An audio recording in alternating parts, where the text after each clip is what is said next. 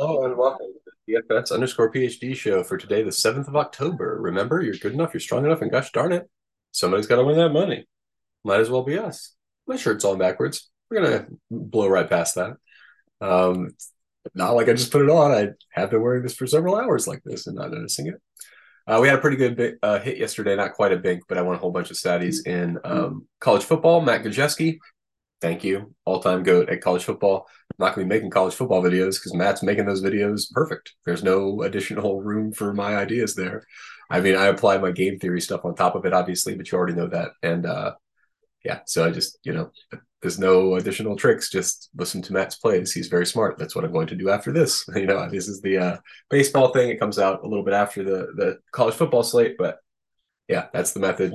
Um, and yeah, whenever guys are good at stuff, you got to recognize that. Don't be like jealous. Don't be like, oh, you know, but try to cheer on people when they're doing well. Speaking of, a couple dudes who I really like have uh, won a bunch of money last week or in the very last competition. I was just looking at um, the 4th of October competitions, the 50K. Whistle Go Woo, always a main dude like OG. He won with 47,900. That's never going to be in my my player pool. So congratulations to you with an eight nine nine nine eight. Not going to happen that much. I mean, I don't have enough money to wait around for when that happens. I agree with the sim ROI on this one. It's like right on the borderline for me. You can use more salary if you want, but let me just show you the rest of these top 10 because none of the rest of the top 10 are outside of 49,600. i think we have one more yeah 49600 to 50k it's almost perfectly efficient at this point in the season congrats to whistles winning on a non-efficient lineup but that's very rare and very unlikely um, and i did want to give a shout out i saw a couple of guys in the top 10 as well who i really enjoy oh it's not top 10 eighth ninth ninth okay ninth and 10th solid bro and uh bro i uh, i always get your guys accounts confused on twitter because you have hilarious personalities but uh, again, 50K, 49 7, 5 2, 4 4. Best players in the world are doing the same thing we're doing. Great. Now let's win. okay, so uh, today's slate, my pitchers are, and this is where you could get different if you want to, but I'm not going to. I like the ones that are projected well today Bradish, Verlander, Strider, and Kershaw. I'm going to play both sides of Strider. He has upside, he's overpriced. Um, 40%, yeah, I'll be underweight on that. Bradish, I'm obviously not going to be 100% Bradish. Really, I mean, like, I'm fine with 50, 50, 50, 50 here. You know, really, though, I think Verlander and I think Verlander's upside is probably the highest just because Minnesota is on their strikeouts list. They're the worst. They really are. I am not, and this is not a pro Verlander play. Honestly, at 34%, it is a leverage play. That's definitely fine with me. Um, we're going to have to get to more Strider. We're going to have to get to more Kershaw, though, just because I don't want to play. Let me just show you the guys I'm not playing. If you're playing 150, you're definitely mixing in some Ober, some Heaney, uh, some Kelly. I mean, 10% is what the field's at. I am comfortable leaving out that 10% for 20 lineups just because these guys the, the reason on the um in the playoffs is different, right? Um if there's even like a walk or like an early hit for Heaney or Kelly or Ober, they might get the hook. It's like, well, it's a five game series. So or it's a longer series. I haven't checked exactly how long it is. In these early games, it's not quite. Uh, you're not going to get really fast hook like you were in those wild card games, but still, Strider and Verlander and Kershaw especially are going to have that leash from their coaches.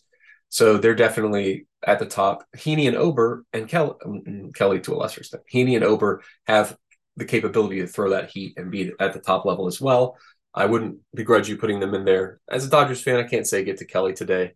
Uh, I think so. I did open up the park factors. There just wasn't much today in the way of um, weather. We've got like, if you wanted to, you could nerf Oriole Park and buff Dodger Stadium a little bit because the home runs are there, but the runs are less than Minute Maid, and Minute Maid has a roof on it. So, you know, I how much uh, it, it's clearly not outside the randomness of the uh, of the background noise. So, okay, back to today. And we've talked about pitchers. I guess this means I'm getting to a lot of Verlander, a lot of Bradish, and then I'm matching Strider and I'm probably heavy Kershaw as well. Don't love it. He's old, but he's still hitting his spots. And as long as he hits his spots, fine. It's me as a Dodgers fan begrudging taking Kershaw in the playoffs. I might have my Dodgers fan card revoked. Philly's explosive. I don't mind this. Who are they going against? Yep, Strider. Absolutely. Absolutely. This is 100% what I want to see. I want to see 40% Strider, 60% Philly stack. That's how it goes today. Either Philly beats the absolute hell out of Strider in the early innings, like he's been getting beaten in the early innings, or he doesn't, and he aces it. So uh, there's no there's no other way to play that game for me. You can't be like maybe Philly scores a few runs. I think either Strider has one of those crap. I mean, let me make sure that he's had a few of these. Strider game log, but I'm pretty sure. I mean, maybe you could say it's coming down the stretch. These games didn't matter as much, whatever. But we had some real stinkers there at the end, if I remember correctly three earned runs, four earned runs, three earned runs, six earned runs beaten out in the second inning, six earned runs beaten out in the second inning. Once a month, that's happening to him. So one in five games, we're talking. There's a chance he gets beaten out in the second inning with a ton of runs. And those were, I mean, they hit him a long way. The ball coming in fast, it goes out fast. But you can see the other cases, you know, quality start, 11 Ks. Quality start, 9 Ks. Quality start, 6 Ks, 10 Ks, 9 Ks it's one of two things. He's either going to win or kill you. Um, so good luck playing single entry today. I'm definitely entering 20. Um, but yeah, that's my stand of the day. You play both sides of that game 100%. Nothing, it's either Philly stacks hit or Strider's the play of the day. There's no in between, I don't think. Not on a day like this. Oh, so now I'm not getting the Baltimore stacks. I don't like that. So we're gonna we're gonna chill out on this Texas stack because I don't I don't feel the same way about Bradish. I think he could kind of have a middling game, no problem. And I, I the Baltimore offense is too too explosive not to have any of it.